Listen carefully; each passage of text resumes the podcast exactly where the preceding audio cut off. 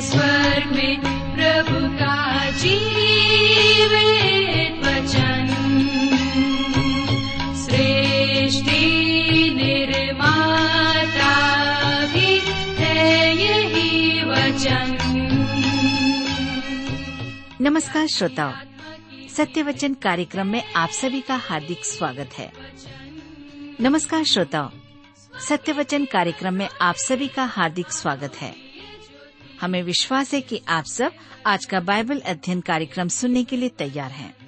आज से हम पवित्र शास्त्र बाइबल के नए नियम में से तिमुथियुस के नाम पॉलुस प्रेरित की दूसरी पत्री का अध्ययन आरंभ करेंगे। पॉलुस के एक युवा साथी और सहायक के रूप में कार्यरत तिमुथियुस को पॉलुस की व्यक्तिगत सलाह है। इसका मुख्य विषय है धीरता। तिमुथियुस को परामर्श और प्रोत्साहन दिया गया है कि सताव और विरोध के होते हुए भी वो विश्वास योग्यता के साथ यीशु मसीह की गवाही देता रहे। सुसमाचार और पुराने नियम की सच्ची शिक्षाओं पर दृढ़ बना रहे और एक शिक्षक और प्रचारक के रूप में अपने कर्तव्य का निर्वाह करता रहे। तो आइए श्रोताओ, इस पत्री का हम विस्तार से अध्ययन करेंगे, लेकिन इससे पहले मन की तैयारी के लिए सुनते हैं एक मधुर संगीत रचना।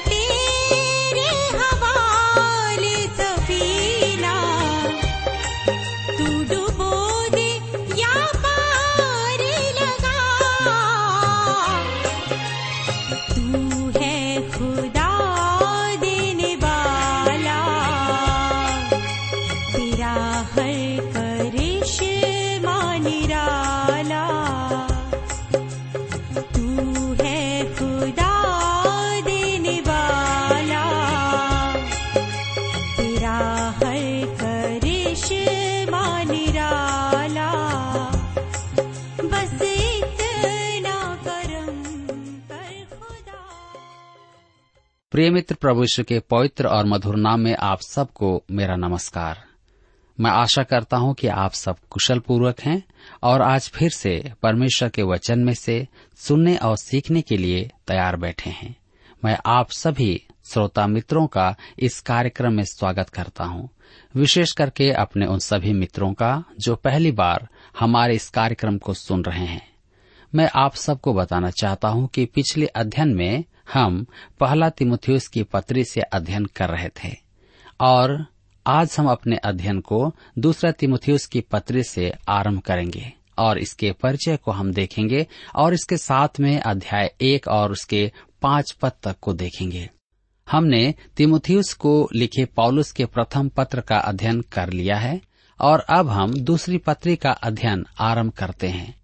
निम्नलिखित कैलेंडर घटनाओं का अनुमानित ब्यौरा है, जो पौलुस की सेवा में तिमुथियुस को लिखे दूसरे पत्र के स्थान से हमें परिचित करवाता है। पौलुस ने यह पत्र लगभग सन सड़सठ में लिखा था।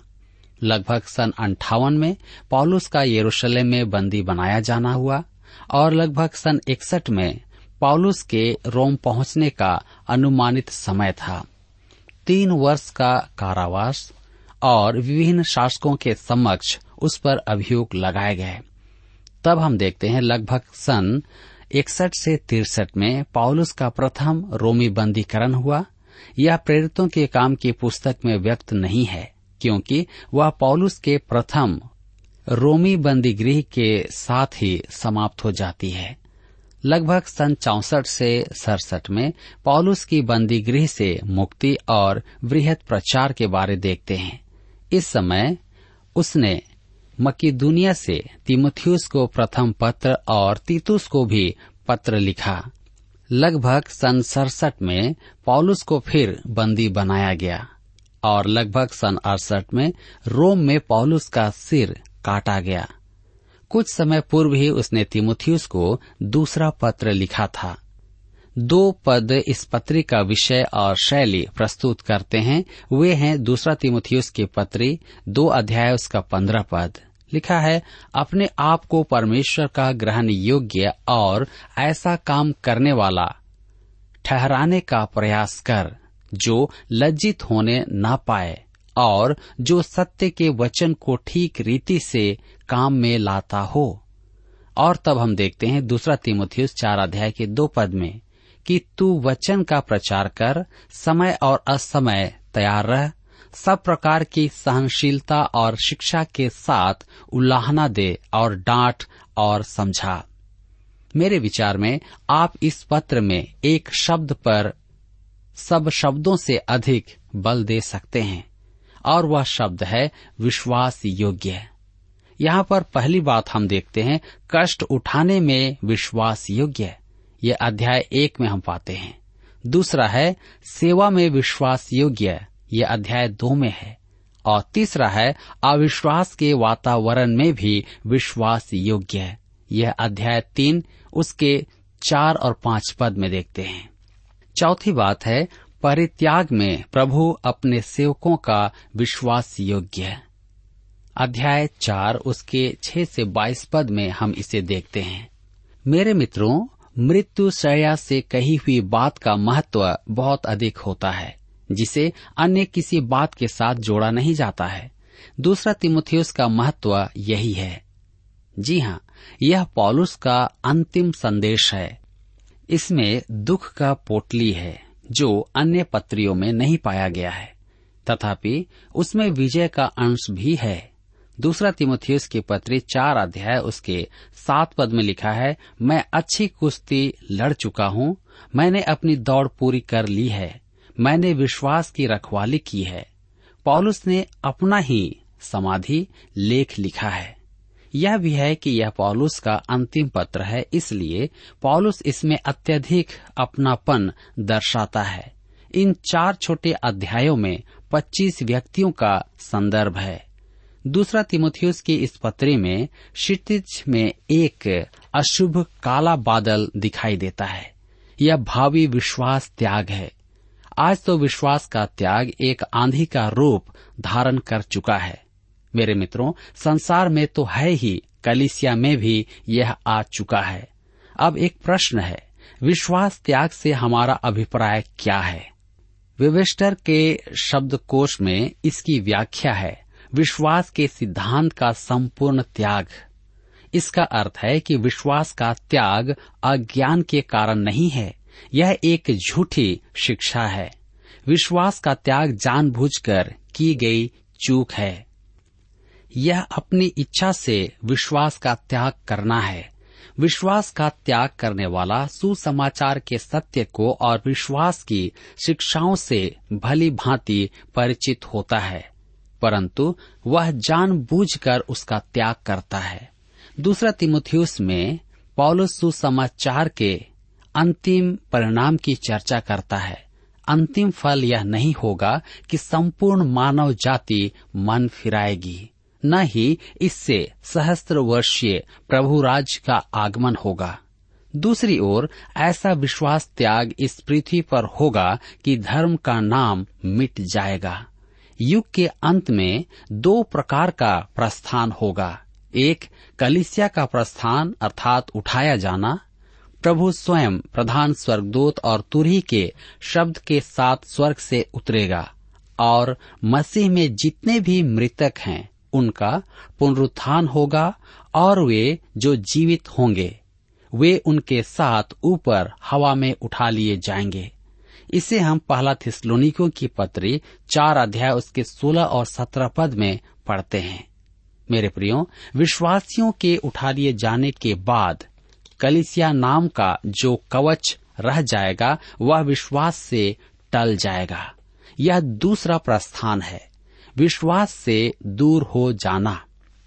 इसके विषय प्रभु यीशु ने लूका रचित सुसमाचार अठारह अध्याय उसके आठ पद में स्वयं कहा था, मनुष्य का पुत्र जब आएगा तो क्या वह पृथ्वी पर विश्वास पाएगा? यह यूनानी भाषा का अनुवाद है और इसके उत्तर में आशा की जाती है कि नहीं कहा जाए। अतः इस प्रश्न का उत्तर नहीं है। जब वह आएगा, तब उसे पृथ्वी पर विश्वास देखने को नहीं मिलेगा। यह उत्तर आज के सामाजिक सुसमाचार से मेल नहीं खाता है। सामाजिक सुसमाचार समाज को परिवर्तित करके उसे बदलना चाहता है। ऐसे व्यर्थ के आशावादी दूसरा तिमुथियुस के शोकमग्न शब्दों को स्वीकार नहीं करते हैं। जी हाँ वे तो मुझे बौद्धिक रूढ़िवादी भी कहते हैं। इसके उपरांत भी इतिहास के ठंडे और कठोर तथ्य और वर्तमान की घटनाएँ पॉलुस की बातों की सच्चाई को ही प्रकट करते हैं। आज हम धर्म त्याग के मध्य वास कर रहे हैं, जो पॉलुस के शब्दों के अनुसार एक एक बात में अद्भुत ही लगती है। आज की कलिसिया भयानक धर्म त्याग के घेरे में है। विश्वासियों की देह जो एक सच्ची प्रत्यक्ष कलिसिया है, वह इससे प्रभावित नहीं है। मेरे मित्रों, प्रत्यक्ष कलिसिया आज भी उपस्थित है, और मेरी मनोकामना है कि वह अधिक प्रत्यक्ष हो, स्पष्ट हो। वह अपने महिमान्वन के प्रकाशन की ओर अग्रसर है। वह उठाए जाने की ओर बढ़ रही है। हमारे आज के युग में यह एक ढाढ़स बंधाने वाला विचार है। मेरे प्रियो, धर्म त्याग के खतरे के ही कारण पौलुस अन्य किसी भी पत्र की तुलना में इस पत्र में परमेश्वर के वचन पर अधिक बल देता है, ज़ोर देता है। और सच तो यह है कि पौलुस और पत्रस दोनों ही यहाँ एक मत हैं। दोनों अपने अपने शोक गीत दूसरा तिमोथियस और दूसरा पत्रस की पत्री में परमेश्वर के वचन पर अधिक ज़ोर देते हैं। मेरे मित्रों, सुसमाचार एक महान सत्य पर आधारित है। मनुष्य की पूर्ण भ्रष्ट अवस्था दूसरे शब्दों में मनुष्य एक भटका हुआ पापी है।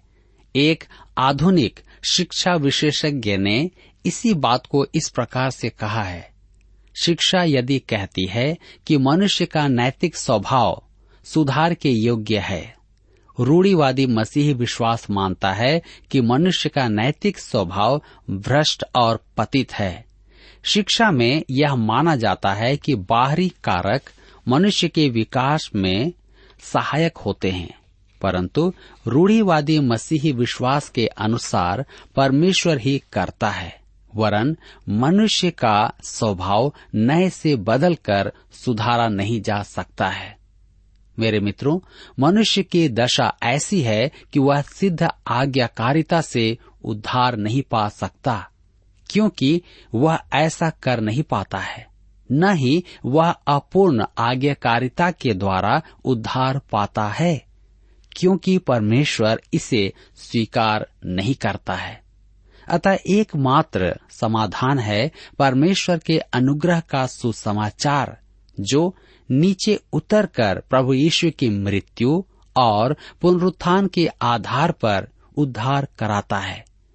प्रभु यीशु में विश्वास लाने से मनुष्य का जीवन बदल जाता है। इस संपूर्ण पृथ्वी पर हमारे पास परमेश्वर के अनुग्रह के सुसमाचार द्वारा परिवर्तित किए हुए मनुष्यों की प्रदर्शनी है। मेरे प्रियो, पापी मनुष्य को परमेश्वर के अनुग्रह का शुभ सुसमाचार सुनाने की अपेक्षा रूढ़ीवादी से हटकर सोचने वाले तीन विभिन्न दिशाओं में चलते हैं। कुछ प्रचारकों के मुँह से हम प्रचलित मनोविज्ञान की बातें सुनते हैं, जैसे, कैसे जय पाएँ?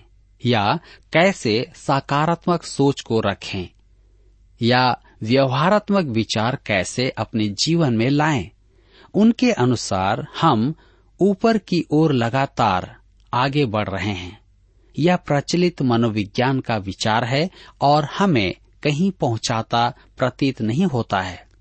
दूसरा क्षेत्र है सदाचार। वे एक छोटा सा, मीठा सा सुसमाचार सुनाते हैं जैसे बुराई से अच्छी भलाई है और वह आपको कम परेशानियों में डालती है।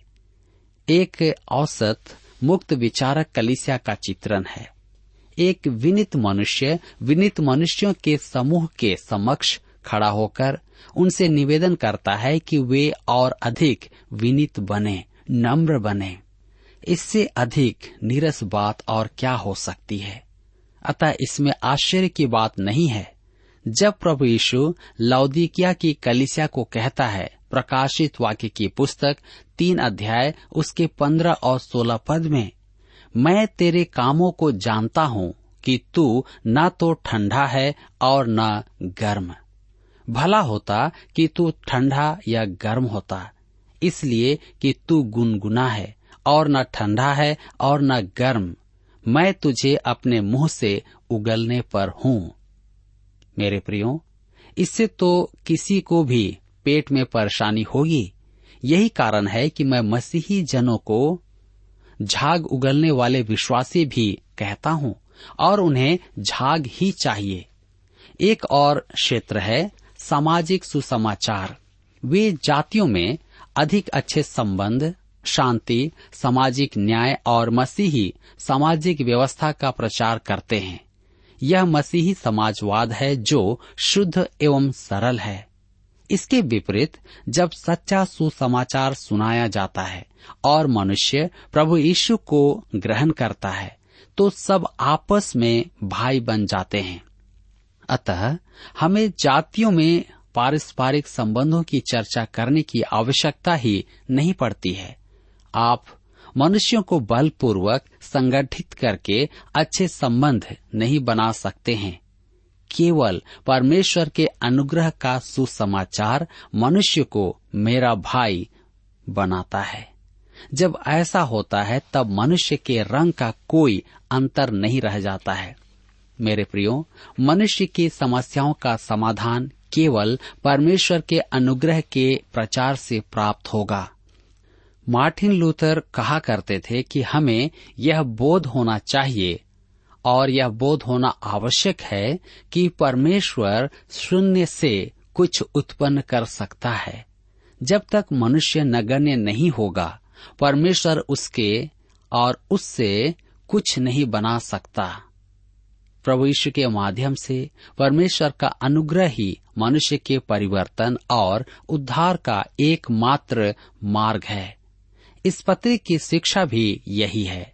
और इसी कारण हमें दूसरा तिमुथियुस के अध्ययन को पढ़ना और उसको सीखना बहुत ही महत्वपूर्ण है। तो मित्रों, आइए अब हम आगे बढ़ते हुए इसकी रूपरेखा को देखें।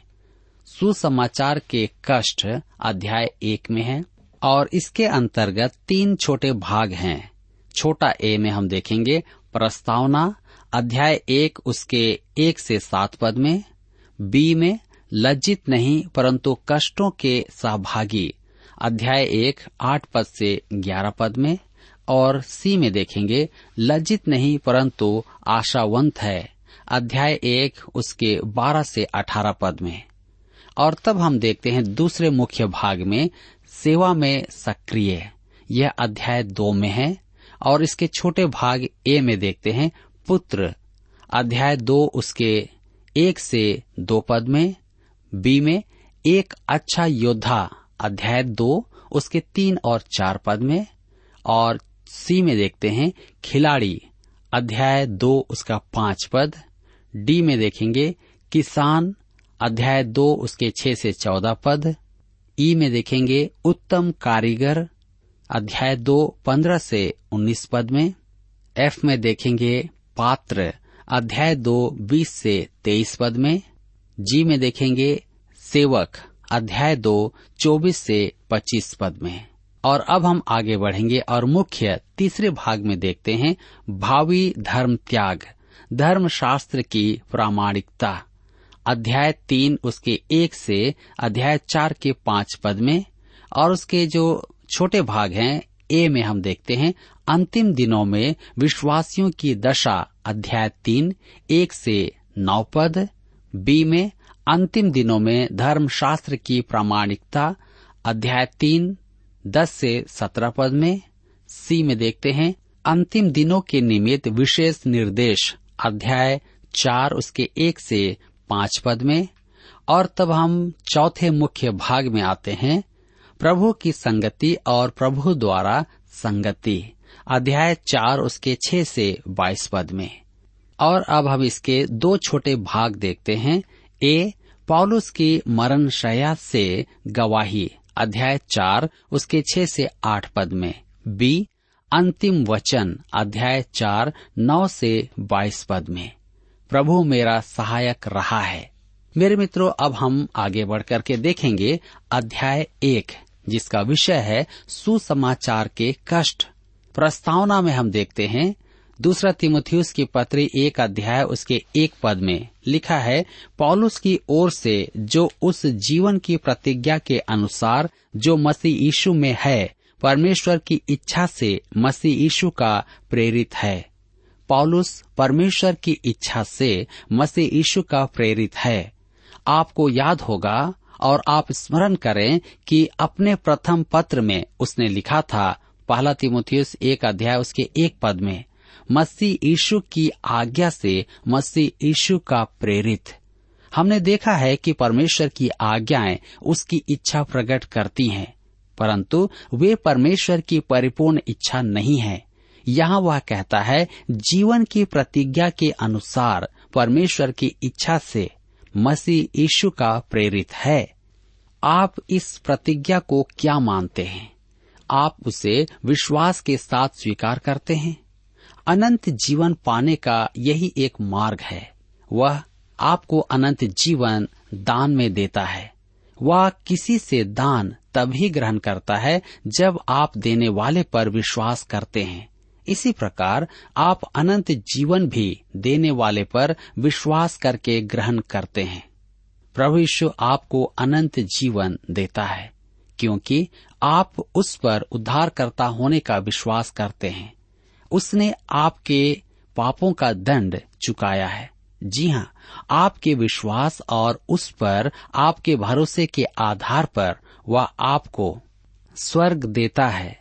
उस पर विश्वास करके उसके मार्ग पर चलने से आप उसका सम्मान करते हैं। अतः उस जीवन की प्रतिज्ञा के अनुसार जो मसीह यीशु में है, स्पष्ट करता है। अनंत जीवन पाने का मार्ग केवल प्रभु यीशु के द्वारा ही है।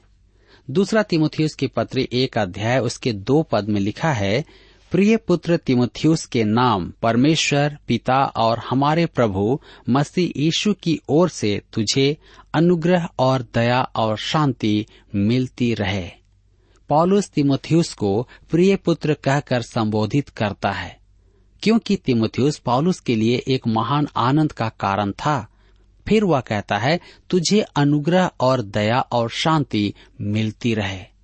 पहला तिमुथियुस के अध्ययन में हमने देखा था कि वहाँ अभिवादन में दया शब्द आया है, जो पौलुस के अन्य पत्रों के अभिवादन में नहीं है। परमेश्वर हमारी योग्यता के अनुसार हमें कुछ न दे तो यह उसकी दया है। वह दंड और दोषारोपण है। पॉलुस को दया की बहुत आवश्यकता थी और हमें भी इसकी आवश्यकता है। परमेश्वर पिता और हमारे प्रभु यीशु की ओर से यहाँ जिस बात पर वह बल और ज़ोर दिया गया है, वह प्रभु यीशु की प्रभुता है। दूसरा तिमुथियस एक अध्याय के तीन पद में हम पढ़ते हैं, जिस परमेश्वर की सेवा मैं अपने बाप दादों की रीति पर शुद्ध विवेक से करता हूँ। उसका धन्यवाद हो कि मैं अपनी प्रार्थनाओं में तुझे लगातार स्मरण करता हूँ। तिमुथियुस प्रेरित पौलुस की प्रार्थना सूची में था। जब मैं एक बार पढ़ा रहा था, तब अपने विद्यार्थियों से कहता था कि वे पौलुस की प्रार्थना सूची में दिए गए नाम खोजें। वे पौलुस के पत्रों में से नाम खोजकर निकालते थे। कि पौलुस किससे कहता है कि वह उसके लिए प्रार्थना करता है? प्रसंगवश, क्या आपकी प्रार्थना सूची में प्रचारकों के नाम हैं? कितने हैं? मैं आशा करता हूँ कि आपका पादरी आपकी प्रार्थना सूची में अवश्य है। दूसरा तिमुथियुस की पत्र एक अध्याय के चार पद में लिखा है और तेरे आंसुओं की सुधि कर करके रात दिन तुझसे भेंट करने की लालसा रखता हूँ कि आनंद से भर जाऊँ। मेरे मित्रों, यह तो स्पष्ट है कि पॉलुस तिमुथियुस से प्रेम करता था, परंतु इस पद से प्रकट होता है कि तिमुथियुस भी पॉलुस से प्रेम करता था। पॉलुस का बंदी बनाया जाना और मृत्यु की आशंका तिमुथियुस पर बहुत प्रभाव डालता है। पौलुस कहता है, तेरे आंसुओं की सुधि कर करके रात दिन तुझसे भेंट करने की लालसा करता हूँ कि आनंद से भर जाऊँ। दूसरा तिमुथियस एक अध्याय के पाँच पद में लिखा है, मुझे तेरे उस निष्कपट विश्वास की सुधि आती है जो पहले तेरी नानी लोइस और तेरी माता यूनिके में था और मुझे निश्चय है कि तुझ में भी है। मेरे मित्रों पौलुस यहूदी पृष्ठभूमि से था, परंतु युवा तिमुथियुस एक मसीही परिवार से था। उसकी माता और नानी दोनों विश्वासी थी। मुझे पूरा विश्वास है कि मसीह को ग्रहण करने में तिमुथियुस पर उनका गहन प्रभाव पड़ा था। उसका पिता एक यूनानी पुरुष था और स्पष्ट नहीं है कि वह विश्वासी था। परंतु हम इस बात को जानते हैं कि तिमोथियस एक विश्वासी था और उसने परमेश्वर की सेवा में अपना जीवन दिया। मेरे मित्रों, यहाँ पर आज हमारे अध्ययन का समय समाप्त होता है और मैं आशा करता हूँ कि आज के इस अध्ययन के द्वारा आपने अपने जीवन में अवश्य ही आत्मिक लाभ प्राप्त किया है। आज के इस वचन के द्वारा प्रभु आप सबको आशीष दे।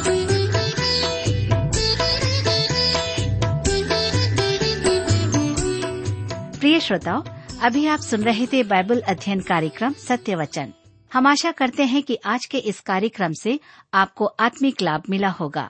यदि आप परमेश्वर के बारे में और अधिक जानना चाहते हैं तो हमारे पास नया नियम एवं पवित्र शास्त्र बाइबल उपलब्ध है। इन्हें प्राप्त करने के लिए आप हमें इस पते पर लिख सकते हैं। कार्यक्रम Satya Vachan T W R, post box number चार तीन एक शून्य, नई दिल्ली एक एक शून्य शून्य एक नौ। पता एक बार फिर सुन लीजिए। कार्यक्रम Satyavachan T W R post box number four three one zero New Delhi one one zero zero one nine और हाँ श्रोताओ, याद रखें कि पत्र लिखते समय आपका नाम और पता साफ़ साफ़ लिखा होना चाहिए। इसके अलावा आप हमसे टेलीफोन के माध्यम से भी बातचीत कर सकते हैं, जिसमें हमारे काउंसलर या सलाहकार आपको सलाह देंगे।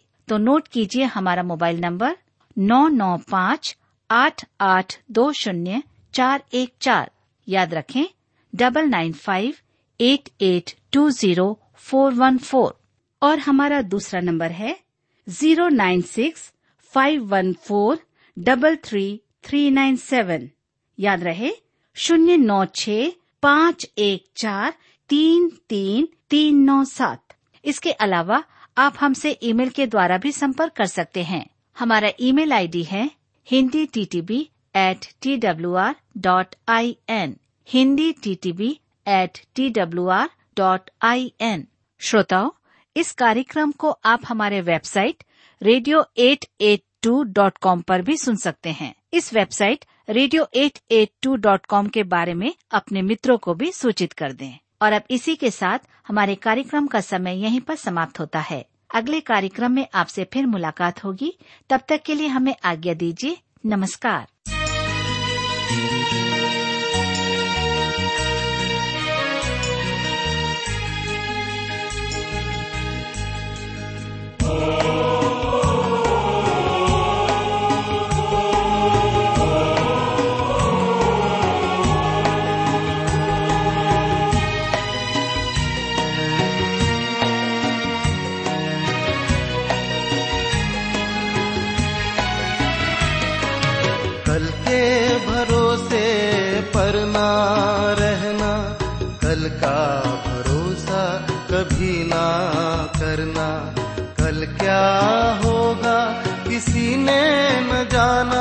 किसी ने